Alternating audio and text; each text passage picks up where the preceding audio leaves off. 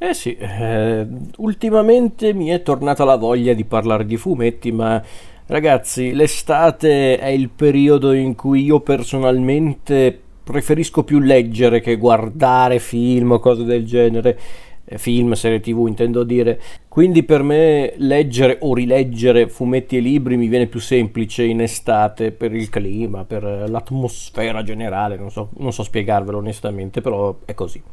E quindi parliamo di un fumetto un po' particolare, cioè particolare rispetto a quelli di cui ho già parlato qui in arte sequenziale. E quindi voglio parlare di un'opera scritta da Neil Gaiman e disegnata da Andy Kubert. E memorizzate questi due nomi perché torneranno spesso nella rubrica e parliamo quindi di questa, di questa neanche graphic novel, perché in realtà è stata pubblicata a episodi, questa miniserie, ecco, questa miniserie scritta da Gaiman e disegnata da Kubert del 2009, intitolata Cos'è successo al Cavaliere Oscuro. I più svegli avranno intuito che questa storia è incentrata su uno dei più noti supereroi di tutti i tempi, ovvero il buon vecchio Batman. Infatti, che cos'è successo al Cavaliere Oscuro non è tanto una storia eh, che si può collocare nella, mm, nella storia editoriale di Batman, non è una storia che ha una continuità diretta con alcune eh, delle vicende più note del personaggio, non fa parte di un ciclo di storie particolare, è proprio una storia a sé. Ma soprattutto è una lettera d'amore e un grande omaggio al personaggio di Batman, alla sua storia e soprattutto a ciò che lui incarna come personaggio. E quindi che cos'è, eh, appunto, cos'è successo al Cavaliere Oscuro? È un surreale quasi onirico, per come viene rappresentato, racconto che vede la veglia funebre di Batman. Praticamente Batman è morto e c'è questa veglia funebre in cui tutti quanti si riuniscono per eh, dare l'ultimo saluto al loro eh, amico barra nemico, perché dipende da chi fa il saluto ovviamente non si sa con certezza che cosa è successo a Batman, né il periodo preciso, anzi alla fine non è neanche rilevante perché il contesto in cui è ambientata questa storia sembra davvero sospeso nel tempo e nel luogo. Infatti in questa storia tutto il mondo di Batman si riunisce, fatto sta che Batman è morto. Ci troviamo a Crime Alley, dove tutto ebbe inizio, dove Bruce Wayne vide i suoi genitori morire e dove nacque effettivamente Batman.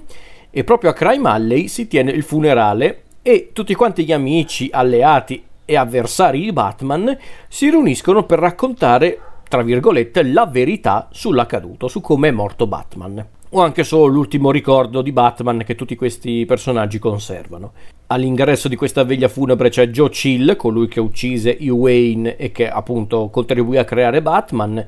Joe Chill sta all'ingresso a indicare la via agli ospiti. C'è un parcheggiatore fuori dal eh, diciamo dalla camera ardente, eh, un parcheggiatore che accoglie tutti questi ospiti cercando di guadagnare qualche soldino per tenere d'occhio la macchina di tutti gli ospiti. E all'interno della stanza in cui verrà celebrato il funerale di Batman c'è ovviamente l'immancabile Alfred, il maggiordomo di Bruce Wayne, che fa sedere gli ospiti per poi appunto concedere ad alcuni di loro di raccontare l'ultima storia di Batman, il motivo per cui Batman è morto, secondo loro. Quindi abbiamo Selina Kyle, Catwoman, che racconta la prima storia eh, de- di questo racconto, del racconto di Gaiman, che è praticamente una rielaborazione della, del primo incontro tra Batman e Catwoman e della loro travagliata relazione. Poi abbiamo lo stesso Alfred che racconta la sua storia mm, che, per quello che riguarda il suo rapporto con Bruce Wayne e per come ha contribuito a creare Batman e questa storia di Alfred è una sorta di metafora della storia editoriale e di conseguenza dell'evoluzione di Batman nel corso degli anni e Batman in questa storia raccontata da Alfred è protagonista di un letterale teatro dell'assurdo e poi abbiamo tanti altri personaggi tra cui Joker, eh, alcuni degli alleati storici e, amici, e dei nemici scusate, di Batman che raccontano tutte le loro versioni tutte storie diverse fra loro ma che hanno una lezione comune e che lo spirito di Batman, che è anche, chiamiamola, voce narrante della storia, deve comprendere. E che posso dire di più ragazzi? Gaiman ama Batman, come dice lui stesso nell'introduzione al volume in cui vengono raccolte tutte le parti di questa miniserie. Gaiman ammette di amare Batman perché è un personaggio che lo ha introdotto ai fumetti e che lo ha cresciuto come artista. E questo amore si vede in tutta la storia, anche grazie al contributo di Andy Kubert come disegnatore, perché infatti anche a livello visivo, grafico, è una storia che omaggia tutta la storia editoriale di Batman, ci sono tanti riferimenti a Neil Adams, alla serie degli anni 60, quella con Adam West, per dire l'enigmista quando lo vediamo per la prima volta in questa storia, ha le fattezze di Frank Gorshin, il, il celebre attore che lo interpretò appunto nella serie degli anni 60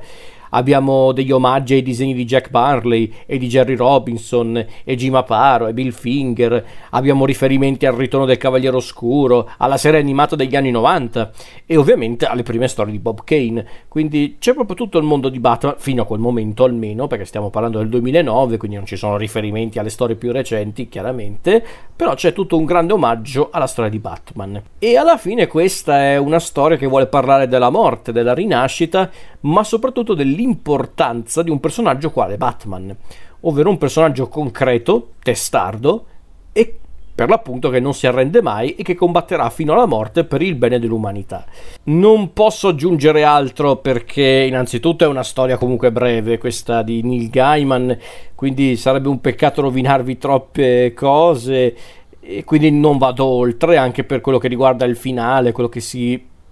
rivelerà un po' la conclusione di tutta la bizzarra vicenda. Ma sappiate questo, se siete fan di Batman anche solo a livello fumettistico o comunque amate il personaggio di Batman, questa è una lettura obbligatoria, è anche molto tenera, eh, surreale sì, però molto elegante proprio nel puro stile Gaiman e se siete quindi fan di Batman, del personaggio di Batman, è una lettura quasi obbligatoria, anzi togliete il quasi, è obbligatoria ed è anche una storia che vi ricorda anche il perché Batman è un personaggio tanto amato e ancora oggi